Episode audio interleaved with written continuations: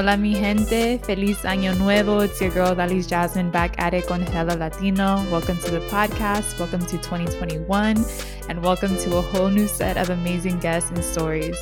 Today's guest is known as Latina Powerpuff, but in this episode you'll get to know La Jefa behind the name Jimena Martinez, a first-generation Mexican-American from the Central Valley who is currently pursuing her PhD in higher education. She talks about being a first-gen college student, taking a break from higher education, and creating Latina Powerpuff to encourage women and girls from underrepresented backgrounds to pursue STEM degrees and careers. Gracias, Mena, for sharing your story. For all of y'all listening, enjoy this conversation.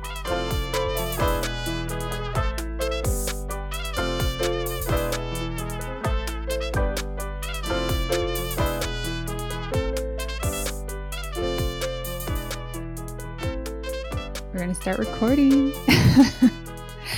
Well, I'm super excited to have you, girl. I have heard, you know, it's funny, before Bridget introduced us, I have heard about the Latina Powerpuff before. And I was like, wait, this is Jimena. Like, I know I put the dots together. But girl, your brand is out there. And, you know, like, it's been really cool following you and following your journey and how open you are about your advocacy, what you're passionate about. So I just wanted to give you a props and really happy that you're on Hella Latino. Yeah, I'm really excited to be on your podcast. I know I listened to just the intro, and even just the intro got me really pumped up to be on here with you. Yes, I'm excited to learn more about you. So let's start with the first question, and that's, how do you identify and why? How do I identify? Well, from my at name, Latina Powerpuff, I definitely identify as Latina.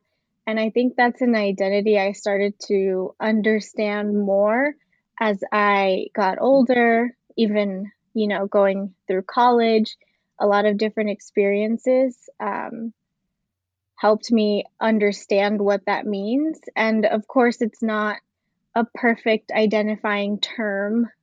None are. But I think it's a way that I've come closer to my culture and just learning more.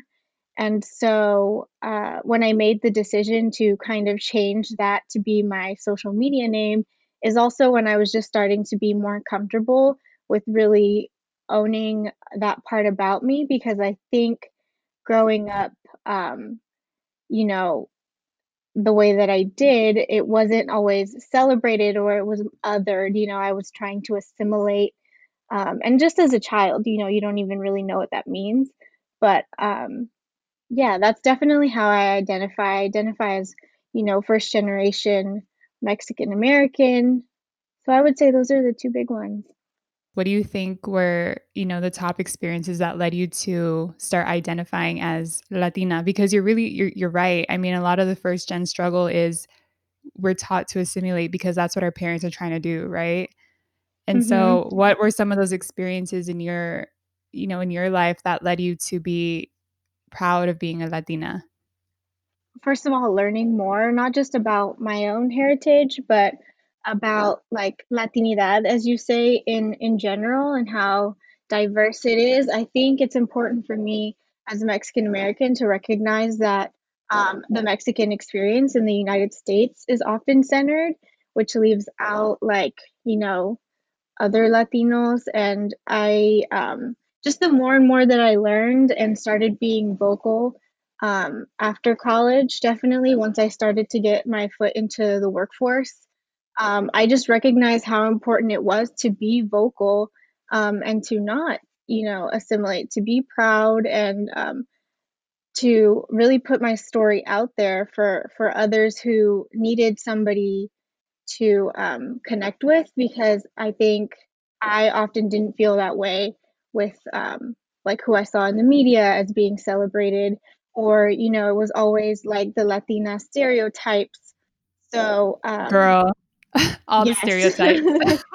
Yeah, all the stereotypes. That's something that I always like think about too. I'm like, we really grow up with these stereotypes of what Latinas are, right? And it's either, in my opinion, I'd love to hear what you think, but in my opinion, I would always see Latinas as either over sexualized Or I would see them as hella loud and, you know, like dramatic. And I'm like, those are the only two options. Like, yeah, it would be that, or it would be like the service, you know, no speaking. Mm-hmm. Like they would just be like the humble servant, you know, that didn't really take up any space and didn't really have like depth to their character, which is like, there's so much to like being a Latina, being Latino, Latinx, that I think now we're just finally starting to see a lot more representation and a lot more depth in characters, and that's really being recognized, how much diversity there is. Like, we're not all the same. We don't all speak Spanish. We're not all from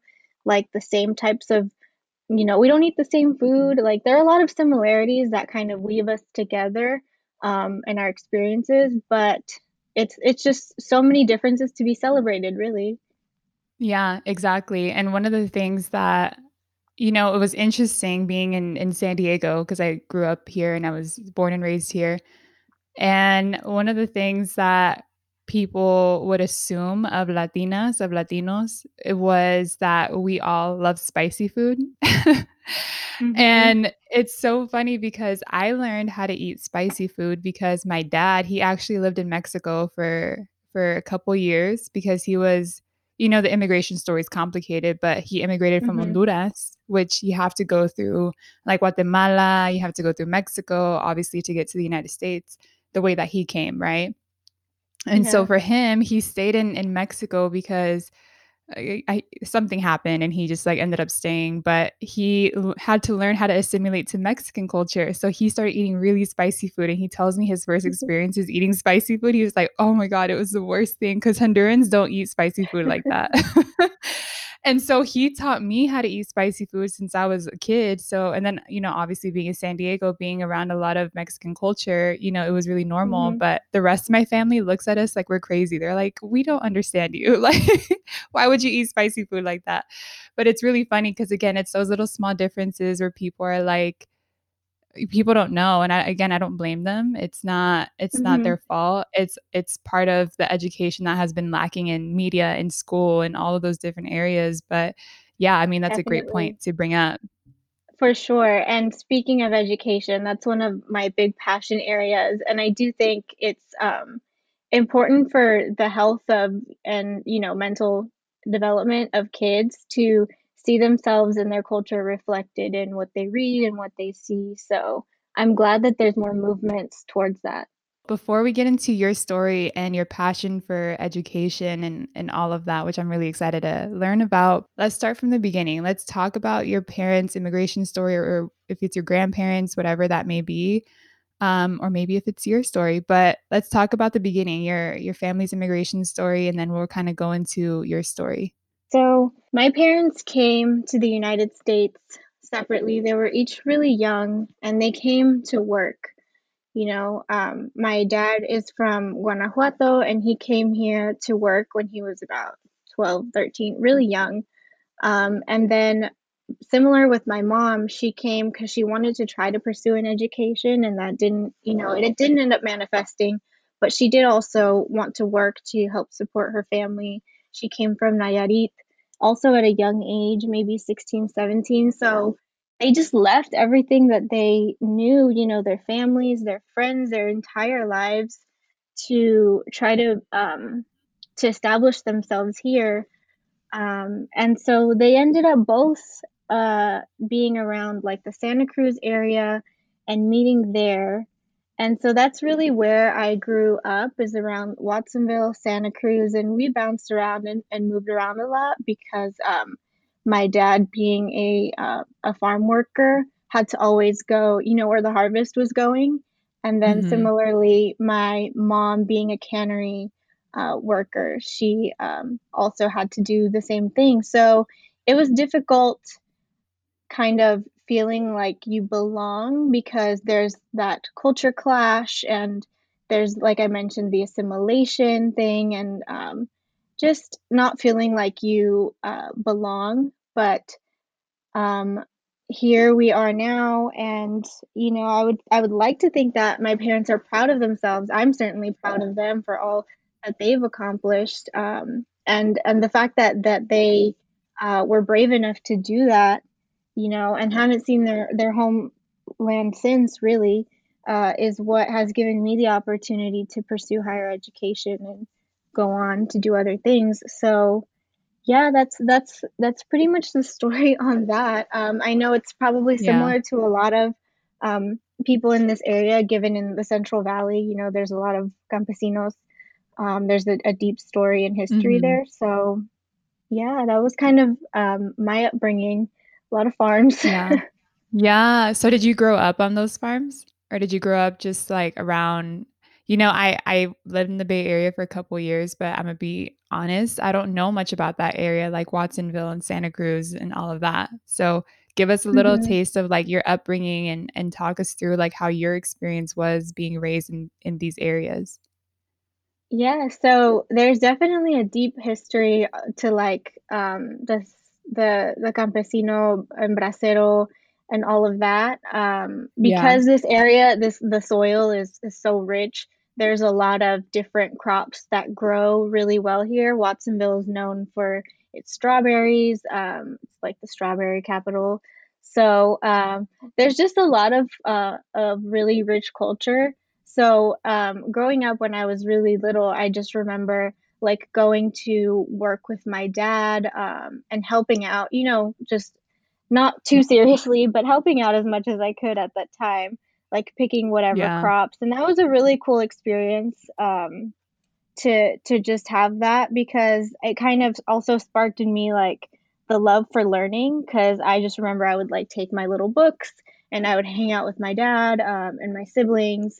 And it was like a really peaceful, nice, you know, way to live. And I think now being like more hustle and bustle and go, I kind of reflect on that. And I'm really glad that I had those few years that helped me like really be in touch with nature and the earth and like really shaped my values. Yeah. And then so let's kind of transition into your story, because you are a first-gen student, right? You went into higher education. So talk about those experiences, and we can kind of navigate into where you are now. But yeah, let's talk about that first-gen experience.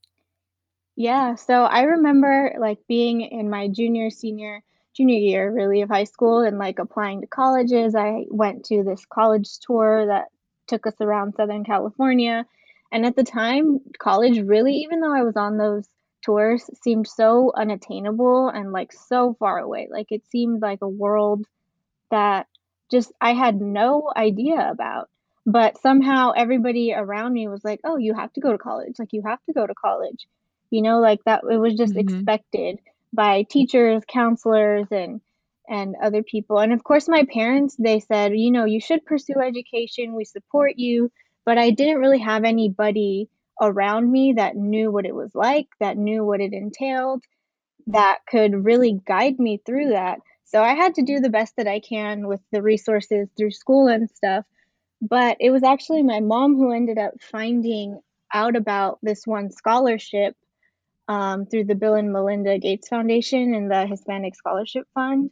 And so she was like, just apply, you know. So I spent an entire winter break applying to this scholarship and applying to other scholarships like it was my full-time job. I was applying to scholarships like it was, while my friends and other people were just like, you know, going out, having fun. I really was like, okay, if I'm serious about this whole college thing, like I need to do this. So fortunately I was able to receive scholarships, and that's how I got to go to college. But once I got there, man, even the fact that like my tuition and all that was covered, I was not prepared. I was not ready for what it would be like. I went to LA from the, you know, like the small area that I'm from, and it was just like, whoa, like shocked in so many ways. I was like, what the hell am I doing here? Like it was a lot, you know. My mental health as well as my physical health started to suffer. I mean, and I know a lot of students, first gen students, go through that, and like we feel shame because, you know, we got this far. It's like we just have to push through. But I had to stop. I had to take a break for my physical and mental health. before I could go back and continue. And I think it's important to talk about that for anybody who might be feeling that way, especially right now with this whole pandemic and trying to do school. Like, it gets really difficult. But yeah, I don't know if you had any similar experiences with, you know, being in San Diego, but man, I just felt like a fish out of water. Like, girl, so it's so funny. I always talk about this, but my brother was the first to go to college. My brother and I are the babies in the family, and all of our rest of their siblings are undocumented or were undocumented at the time. And so we were the only two who like realized like, oh, we have an opportunity to go to college, and our, you know, our family really didn't. And so he was the first to go to San Jose State. And because Jimena, I had no idea where else to go, I was like, well, I'm just going to follow wherever my brother goes. So I went to San Jose State too. And even like, it's so funny because that was my first choice, because I'm like, well, I got family there because I have my brother. And I also, no one else here has been to a four-year university except for my brother. So I would be the second. And so I was really proud. That was my first choice. And everyone was like, oh, I remember going to San Jose State, and everyone was like, this is my last choice. I didn't want to go here. I was like, really? And I was so happy to be there. But it's interesting because my brother, although I had family in San Jose and he went to San Jose State, he had already graduated by the time I was a freshman. And it's so funny because you would assume that like he would teach me all the ropes and how to navigate college, but he like at the time I hated him for this, but now I'm like so appreciative that he did it. But at the time he was like, he's like you have to be independent. He's like, you have to figure this out on your own. And I was like, why would you do that? Like, I'm your little sister. But he knew. He was like, this is going to teach you so much. He's like, it taught me. He's like, you need to have the same experience. So he like, and I got real homesick. I was in bed for like weeks. I was literally like physically sick, like same as you. I was just so depressed. I was like, what am I doing here? I felt like I didn't belong there. I felt like so out of my element. I was like, maybe I just like did this too soon. And I was 17 at the time. I was 17. So it just was a lot. I was just like, I don't know if I could do this. And I really just questioned myself, but I didn't want to fail. And that's part of the what has been instilled in me and my family. Like, we always are just, we keep going, and that can be a very positive thing, but also a very negative thing. And at the time that was my mentality. Like, well, I'm gonna just keep pushing through this. And I did, and I'm grateful I did. And I had to go through my own motions every year. Right. But I totally 100% understand you. Well, thank you. Thank you for sharing that with me. But yeah, it's, looking back on it, I feel like I still get this like weird feeling of like, oh, I'm taken back to that place. But like you mentioned, I am glad for some of the experiences. And I also felt that same way of the fear of failing, of failure, of just like going back home and not having, you know, accomplished what I set out to do. But I can look back on it and learn from it, you know. But just when you're in it, it's difficult to see your way out of it. Oh, it's so hard. You know, like you were talking about your physical health too and how it suffered. I didn't, you know, now that I looked at this like after I graduated, because I was like, oh, that was actually a problem. But my freshman year, everyone was talking about the freshman 15. I lost so much weight, and I was like not healthy. Oh my God, just like same. Okay. Yeah. I was like, I did not gain those 15 pounds. I like lost like probably like 30. Like I lost so much weight because I was just so depressed. I didn't want to do anything. Me too. For me, it was like, I just started getting into unhealthy habits and like just being stressed out and like working out too much, you know, but also not eating the right things to like fuel my body appropriately. So, I also lost a lot of weight that first year. I came back and was like, girl, where did you go? Yeah. My family were just like, what happened to you? And I told my mom, I was like, oh, mommy, es que, you know, la comida ya, it's not the same. I just made up something. Well, that was kind of true too at the same time. I was like, I just miss homemade food. But no, it's very interesting. And I'm glad that you brought that up. Did you end up taking that break, that like mental health break? Yeah, well, actually, I mean, I ended up actually I got hospitalized because I collapsed. Yeah, I was just pushing myself to the point where I collapsed. And I had my doctor, and I came back home. She was like, you have to stop. Like, you need to take a break. You need to recover. Your body is telling you. Like, I had other things, underlying conditions going on as well. So it was like, you have to do this or else, like, you might not make it, kind of thing. So for me, I had been used to my whole life being like, go, go, go, you know, like high achieving, like always pushing myself. So being forced to do that, or feeling at the time like I was forced to take a break, was really hard for me, not only because I felt the shame of like, well, I had to stop, or maybe I wasn't strong enough, you know, but also just physically was really taxing as well. So yeah, that's what happened to me. And I think I hadn't been too comfortable talking about that openly. But I mean, my whole purpose now is really sharing about my experiences as a first gen student, and like not just the good and, you know, the cute, but also like the difficult and the hard parts.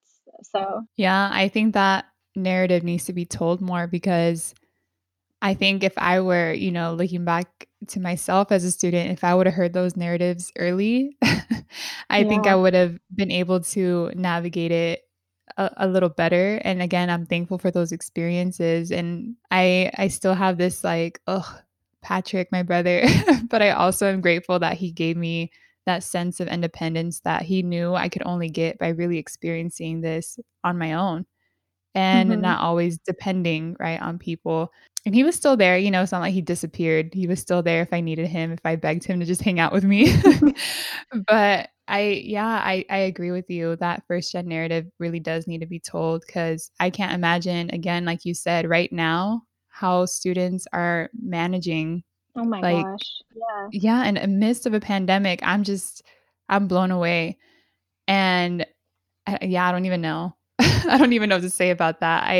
I talk to a couple college students here and there because I do workshops with them. And like, sometimes it's so hard. I'm like, oh my God, like, I don't even know what you're going through right now. I'm just like taken back by how challenging it is, and how, you know, how hard they're working to get through the challenges. But I do think, so I can relate as a PhD student right now. It's actually the hardest, you know, academically and rigorously that I've ever had to undertake. But still, I think it's different for me because I've gone through the undergraduate and the graduate system. So I understand a little bit more about how to navigate certain things. But I can't imagine like a 17-year-old me going to college for the first time. Like, I definitely would not be having the same experience I'm having now. Yeah. Well, talk about college though, because you are literally in higher ed. You're killing it, girl. And you are a badass young Latina. And I think seeing that as an example of someone going into higher education and getting her master's, like working toward her PhD, like that's really powerful. And I hope you know that too. Like, I hope you like take time to just like recognize yourself and give yourself some flowers and celebrate yourself. But that's amazing. So talk about that experience. What inspired? Because we left off on your doctor saying what he or she said, and then it's like you took a break, and now you're getting your PhD. So what's the story in the middle? Yes, I took a break, a much needed break. I went back and I finished my undergrad. I finished that strong. So I did it in marketing, did some internships, got some work experience. And then I just gravitated towards tech, you know, being in the Bay Area. I was like, I really want to break into the tech industry. So I started looking into programs. I ended up doing my master's in information systems, which was a really cool experience. And you know, after that, I was like, okay, but I know that I've always known that I wanted to go into higher education. And given that my scholarship gives me the opportunity to pursue my PhD, I was like, well, I already have like the business side and I have the tech side, but I do really want to do more and make an impact in higher education to help first-gen students and Latinas and anybody who kind of had any similar experience to what I had. So that's what really motivated me to be like, okay, like you need to pursue your PhD. You need to get your doctorate and do research that can really push the community forward. So that's my goal, what I'm working towards right now. So I'm at Claremont Graduate. That's a part of the Claremont Colleges in Southern California. And I just started this fall. So, you know, you just started? I just started, yes. So this is congrats, my first, girl. Thank you. This is my first semester, and it's like amidst all this madness that's happening right now. So I don't have the traditional first semester PhD student experience, but you know, I'm trying to take it day by day and still be really grateful and remind myself like where I started and where I am now and how much more I still have to grow. So. Yeah. Oh my gosh. And what advice, I'm just curious, I'm totally segueing into something different, but what's your advice for other Latinas? And I'm sure you have tons of this, but what's your advice for other Latinas who want to pursue higher education or maybe are, and this is a two-part question, or maybe are in like education right now and are trying to navigate pandemic, politics, school, like all the things? I would definitely say the one thing that I needed, so that I advocate for, is reaching out to somebody who can help you, not even just with like school, you know, because school in your academics is one thing, but with all the other things that there's not really a roadmap for. So like I always looked to like there was one counselor in particular that really helped me through, you know, like in high school. But in college, I didn't really have that. So just being vocal about needing help, I think, is advice that I would give. So I always encourage people to reach out to me, to reach out to other people. I know there's a lot of, you know, really great people in the like Latinos in STEM community online.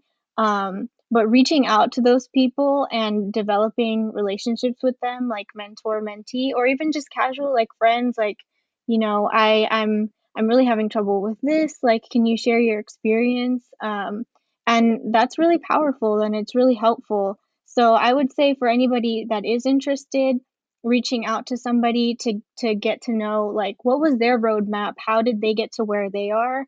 And then similar for those who are already in education, I get emails, you know, a few times a day from young women, especially, who are like, you know, I'm having trouble navigating this part of the university experience, or I'm looking into these programs, or can you look over my resume?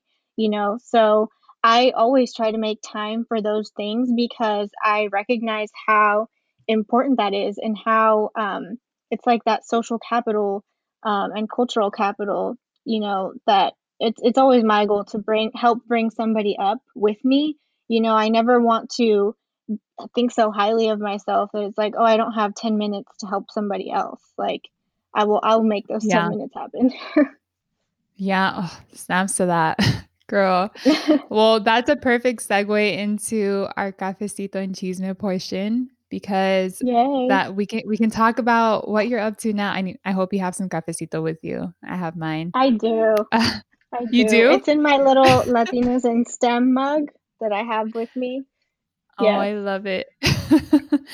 Well, I want to know what you're up to now. And I kind of talked about this at the beginning, but Latina Powerpuff, like that's how I know you.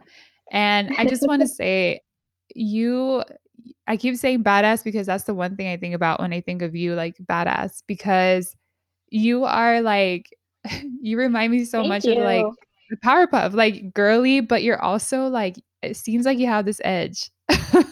Seems like you have this edge to you because of your, like, I see your tattoos, your sleeves, and they're beautiful, by the way. Like, you're inspiring me to actually go and get mine, but I'm not trying to get a sleeve. I'm just trying to get like one tattoo. But it's like you have this girly side to you, but you're also like edgy, but you're also hella intelligent. Like, there's so many beautiful complexities, and I love that you are representing your Latinidad. So it's so out there. It's part of your brand. And I love that you're doing that because you're not fitting into a stereotype. Like, you are your person.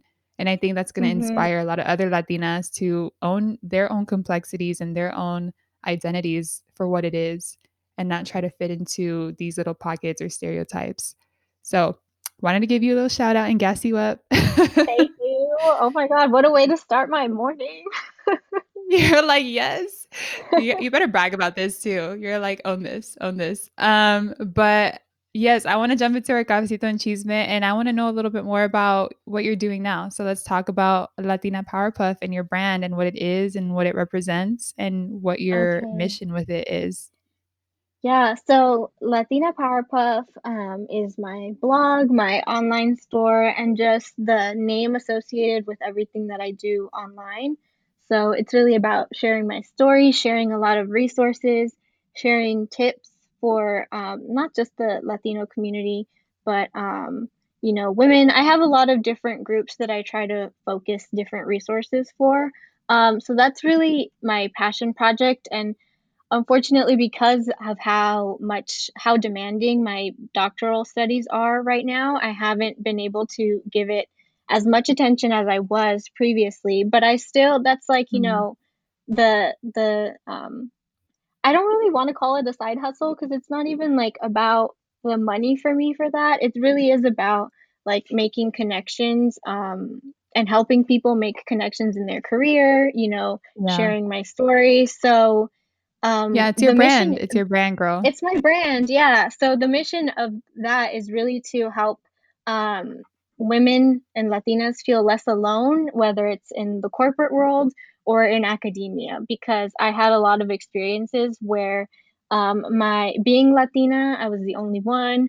And then on top of that, it's like, I have these tattoos, and it's like, I have all this, it was like, it was like trying to, what's that phrase? Trying to fit a peg in a, I don't know. Anyways, I wasn't fitting in. I'm not the person to ask about those phrases. I'm so bad at them.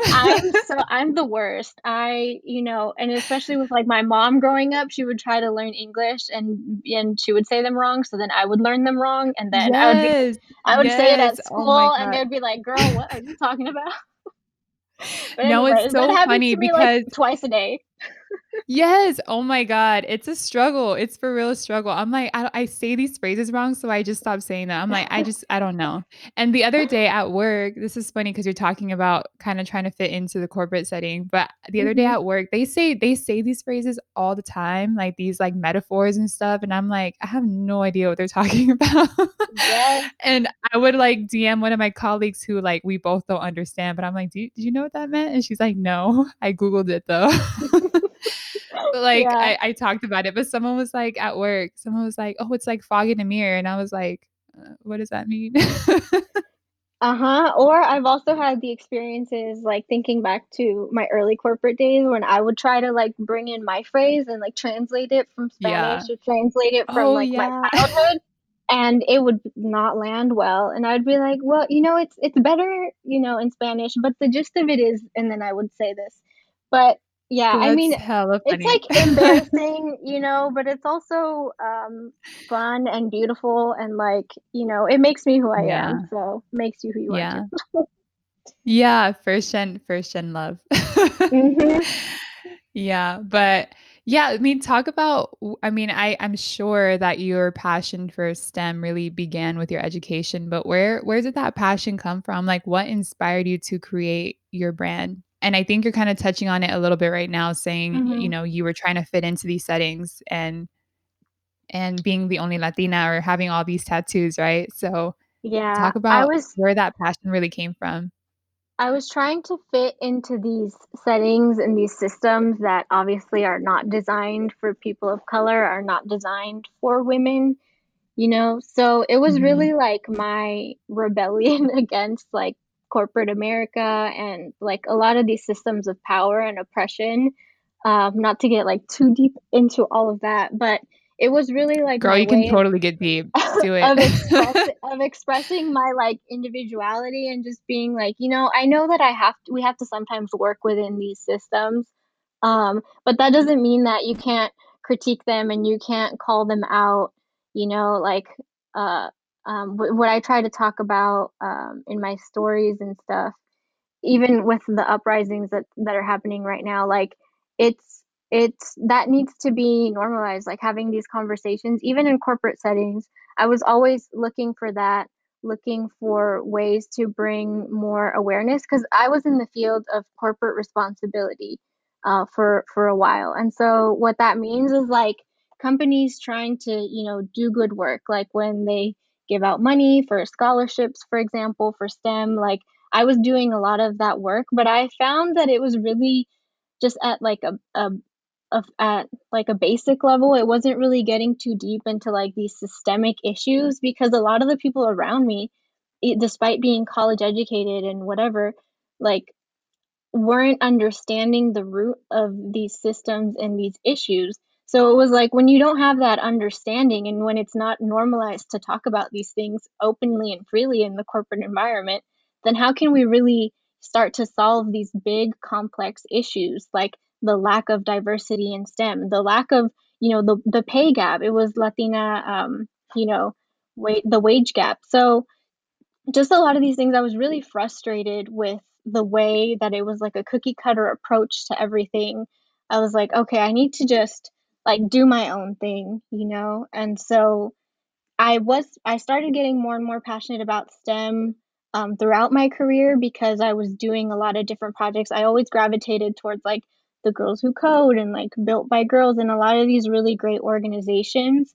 But I was like, somehow we're Silicon Valley and corporate America, we keep throwing money at this problem, but we're not doing it carefully or thoughtfully enough, really solve to really solve it. Yeah. To really start making like systemic changes. So that's kind of long story short. Here I am now trying to do research in this very area to tackle that problem. Girl, what you said is it's so accurate. Like people just throw money at it and they're like, we're working toward it. We're throwing money. And it's just like, no. Yeah, it's like they made a post about it and here you go. Like problem solved. Yes. Like, problem not solved. Like problem not solved. And I think that's one of the things. And this is my opinion, is that we in our society, we know how to put Band-Aids over things, everything from gentrification to just throwing money at these issues. Like we think that's the best way to do it. It's like, let's just throw a Band-Aid on there. The problem's gone. It's like, no, gentrification doesn't make anything better. And no, throwing money at something like Black Lives Matter isn't going to solve the issue. And so I struggle with it all the time. And it's so tiring to be in these spaces where you're constantly advocating and they don't get it. And it's like you have to educate them on the struggle, and then you have to like advocate for what the solution is, and you have to figure it out. And it's like you're the only person there, so it's not fair. It's like so many things connected. It is so many things, and it's so unfair, and it's really exploitative of like companies in particular. So it's my big thing was just trying to get, corporations, particularly in the tech industry, to understand that like what you are doing is contributing to the problem. Like you are the problem, sis. It's not like you have to look internally, like how are you? What are your hiring practices? Like what are you paying people? Are you only recruiting from these three schools that, don't historically offer a lot of opportunities for underrepresented people? And it's like, oh, hadn't really thought of that. And it's like, well, maybe you should. Oh my goodness, girl, so accurate.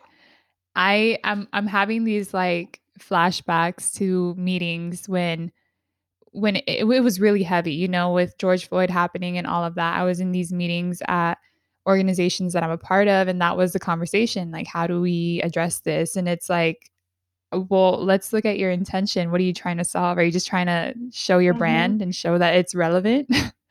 Or are you actually performative allyship? Or do you really want to be an advocate? And if so, what can we do in our space to really do that, to really make a solution that is going to be long lasting, that is going to be systemic, that does help marginalized communities? And I think when all of this was happening, I felt for a lot of my colleagues, my friends who were in D&I specific roles that were just dealing with so much like BS, like to be real, it's a lot of bullshit. And what we saw a lot And I think there's that like hate toward corporate is still kind of there in a lot of people, but it's like all these performative things. Oh, we're going to post. We are standing by them, yet they don't have anyone of color in leadership. And it's like, sometimes people reach out to me from, for like some consulting or just different things, just to get my thoughts on things. Not that I'm an authority by any means necessary. It's like, I'm still learning as well. But you can still be both. You can still learn and be an authority. You bring up a great point, because it's like, what are your intentions behind this? And are you really ready to put your skin out there and put your like money where your mouth is type of thing? Like a lot of people were like, oh, okay, well, we're comfortable up to this point. And it's like, okay, well, even just acknowledging your privilege of where you get to say like what you're comfortable with. It's like, people on the street getting, killed by police, and like they don't get to choose their comfortability level. So it's like, what are we even talking about? Like just trying to set that tone of like, are you really understanding this undertaking that you want to just throw money on and like put a statement on your website? Like, that's good and that's cute that you want to have a statement on your website that's like aesthetically pleasing, but do you really mean it? Because if not, then it's like you're just muddying up what the real work that's happening. So it's like these spaces and these systems were like actually and literally not built for us. And we are reminded of that every single day. So when people at work would ask me and be like, why are you so frustrated? Why are you like upset? And it's like, are you kidding me? But you're like, let me tell you, bring out a list. But like right now I'm currently doing research into the history of women in science in America since the early 1900s. So it's really interesting, but also really sad, and just it makes me angry that we still see remnants of all of this history like to this day. So to not acknowledge our history, we would just be remiss to do that. So and that's why I'm so passionate about recording these stories, right, and having them be everlasting. Like, like there's so much power in recording and saving and archiving our stories and our first gen stories, our Latinx stories, or our narratives, however we identify, wherever we come from. But these communities that are often underrepresented, there needs to be more spaces for us to just have our stories live on. And that's why I'm really passionate about how are some ways where I can do that on my end.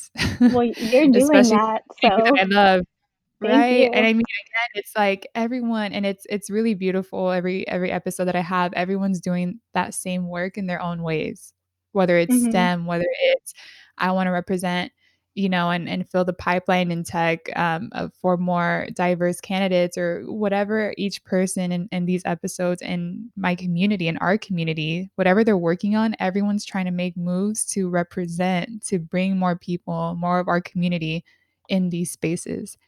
And to me, like, that's the beautiful thing. I'm like, we're all out here. We're doing work. We're doing the hard work. We are out here. We're out here. And so, no, it's really beautiful. But girl, you are out there. I'm like, really, I've been seeing so much of your work, and to be so passionate and advocate for women of color, for Latinas in STEM education, like that's really powerful. And for you to even be studying that in higher ed, I'm like, snaps. Thank you. Yeah, hopefully one day I can have this, like, I want to get into archiving and other things, but it's like preserving, well, first of all, discovering and categorizing the story of like Latinas in STEM. That's one of like the areas that I want to go into, but also capturing like the stories of and the work that's being done now, similarly to the point that you were bringing up. Like, that is so important for future generations. So what are the numbers, if you know, of Latinas in STEM? It's 2% is a big statistic that gets thrown around. It's particularly in computing and engineering fields. It's like less than 2% of the field. So you can only imagine being one of those women and walking into a company or a meeting and looking around, and it's like, you don't see yourself. You don't see that like your company values your perspective, because you look at leadership and you look at, you know, what gets celebrated, and it's like, it's not you, you know? So, but we are out here and there, you know, we're trying to band together online and really show like we're here and how can we make a collective impact. But yeah, it's that 2%. So that's what really is at the core of the research that I'm trying to do right now as well, is figuring out what are the barriers for Latinas specifically towards higher education and STEM education, and how can we get rid of them? How can we tear them down, or start to at least? Yeah. Do you know what some of those barriers are? Yeah. I mean, a lot of it is like, you know, very layered and difficult to examine like in silos, but it's definitely like, you know, language gaps for like parents, socioeconomic status, the fact that a lot of us are first generation and we don't have anybody to help us navigate, the fact that we have to take on a lot of responsibility, financial and stuff, with our families. It's like, you know, it's part of our culture, which is beautiful, but, you know, it also is a big plays a role into why it's difficult for us to get into higher education. It's just like our responsibilities that we take on, and then the fact that we're, you know, as women, we don't get paid the same throughout the way. It's like we don't have the option of taking, a lot of us, I sure didn't, of taking like an unpaid internship, you know, for experience, where it's like a lot of, you know, networking. I couldn't do that. I was like, who does those unpaid ones? Right. And it wasn't until later in life where I was like, that is really designed to just uphold like the system that we have now. And it was like, you know, I had this whole moment, but at the time it was like, no, I need to go work a summer job, you know, and help my family out. And it's like, just so many things. It's such complex problems, but I think the fact that there's now more Latinas in higher education examining these problems through our own experiences as a backdrop is what's really important, because we get it and we bring that to our work, you know? So it's not like, you know, people who are super removed from the experiences doing this research. It's like, it's us, and it's my life. It's my, hopefully will be my life's work. So I bring that with me every day. I try to. Oh, girl, that's so beautiful. And you're so right. I mean, there's so many barriers that I was even thinking about of Latinas in general. And so, yeah, it makes sense why those barriers are still constant in these different spaces, whether it's STEM or just higher education. But I'm glad that you're making moves toward, you know, removing those barriers and at least tearing them down and creating a more equitable space for us. Because that's what, you know, I had this conversation, I'll share this with you, but I had this conversation with my mom, and she kind of opened up about like, she's like, I'm 61 years old, but like, I want to study. She's like, I want to like do all the things that I wasn't able to do, because my mom has been a mom since she was 19 years old. Doesn't know English, doesn't know the language, you know, like she's been a housewife, a mother, like a full Latina mother. And like you said, our cultural definition of what a woman is, like she has embodied all of those things. And now she's like, I want to study, like I want to do something. And I'm like, go for it, like do it, you know, and like, let me know how I can help you. Yeah. Right. I was like, actually, and so interesting that you bring that up. Go ahead. Oh, no. Go. I was just going to say, because my mom actually was telling me the same things. It's like, I got her this little like laptop that she's taking like online courses in Spanish. So she's doing that, you know, it's like she, sorry? I'm going to send them to my mom. I said, what courses are they? I'm going to send them to my mom. Oh, I'll have her send me the list and then I can forward them to you. It's like one's like a nutrition class, one's like child development. It's like she's always all these things that she wanted to do in her life. You know, I feel like now is the time for her that where all of us were grown up, you know. So that story that you share about your mom really touches me too, because I think when we uplift Latinas and women in general, like we uplift entire communities. So definitely, mm-hmm. I support women at any stage in their life wanting to pursue education in whatever capacity is right for them. And so I think that's just beautiful. Yeah. And one of the things that I love about our community is that we're so intelligent. Like, the intelligence is so innate in all of us because, one, we've had to be resourceful our whole lives. Like, I can't think mm-hmm. of more creative people in my life than my parents and my family.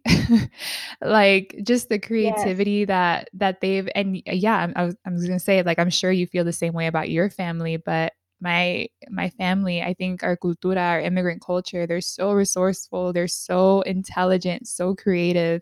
They just haven't had those opportunities to go to school, to pursue these different spaces that we've been able to navigate. And I think that's what comes with that first gen pressure, is that we're not going there just for us. Like, we are coming mm-hmm. with our families, you know, we carry, it's not even a burden. We just carry all of our families with us on our backs because we're doing it not just for us, but for our entire community. And that's the heavy part.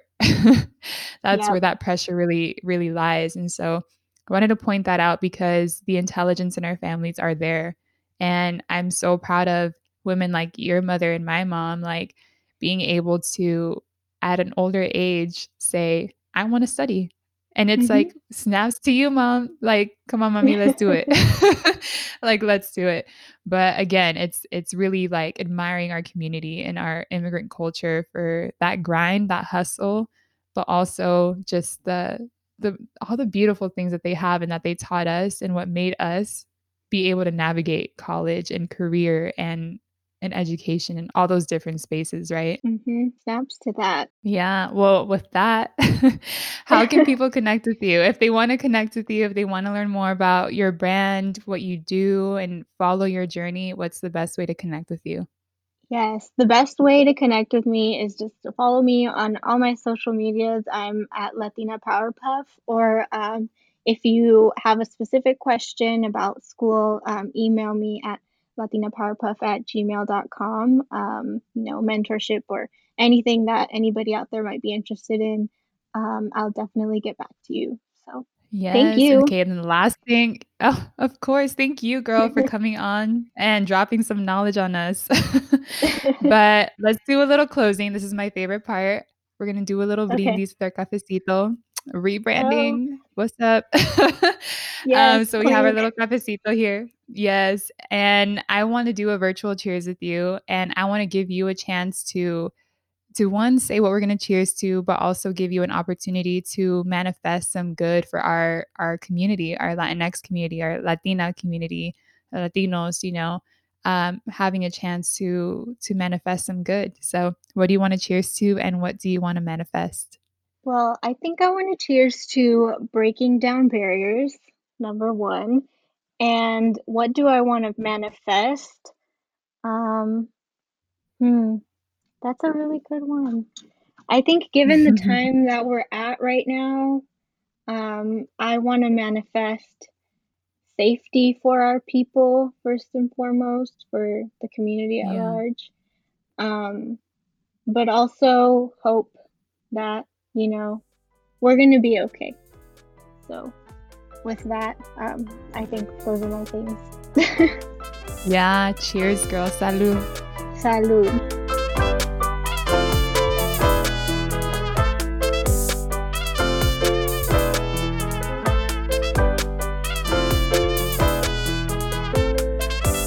Gracias a todos ustedes. Thank y'all so much for tuning in, for being loyals, for being day ones, for being new to this podcast if you're new, and for listening to Mena's story. For every first gen or every Latina attending higher education, or for anyone who has questions for Latina Powerpuff, go to latinapowerpuff.com, check out Jimena's blog and online store. And if you want to connect directly with Jimena, follow her at Latina Powerpuff on Instagram and Twitter, and find her on LinkedIn. And see y'all next week for more Cafecito and Chisme, more Hella Latino love. And let's connect in the meantime. Connect with me on Instagram at ojasmine with 4 A's, Twitter at odalisjasmine, and find me on LinkedIn. And if you want to check out my website, which is currently under construction, go to odalisjasmine.com. Con mucho amor, tu amiga hondureña.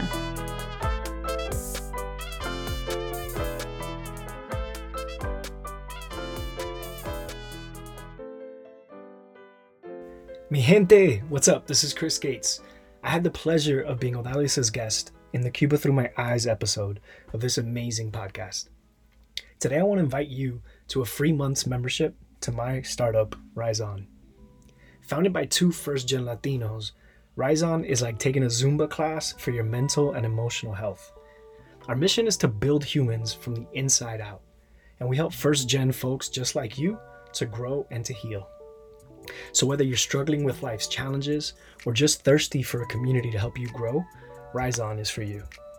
Every week, we create a space for mindful introspection in community. That's what you get when you mix mindfulness, journaling, coaching, and vulnerable conversations. It's a space to be seen authentically, to develop self-awareness and build inner skills alongside a group of inspiring peers. Our goal is to help you to tap into your own power consistently, to find perspective, clarity, and direction anytime you need it. Over the past 2 years, we've designed hundreds of experiences for our clients to do just this. These are entrepreneurs and young professionals who trace their roots to some 20 countries. Folks who, despite being brilliantly talented and looking like they got it all together from the outside, are working through some real-life challenges. So join us. We'd like to invite every listener of this podcast to experience a RiseOn membership for free for an entire month. That includes our weekly RiseOn sessions, live and online, plus on-demand mindfulness content and daily community support. To activate your free month RiseOn membership, visit www.riseon.life. That's RISON.LIFE. RiseOn.life. Mi gente, let's rise on.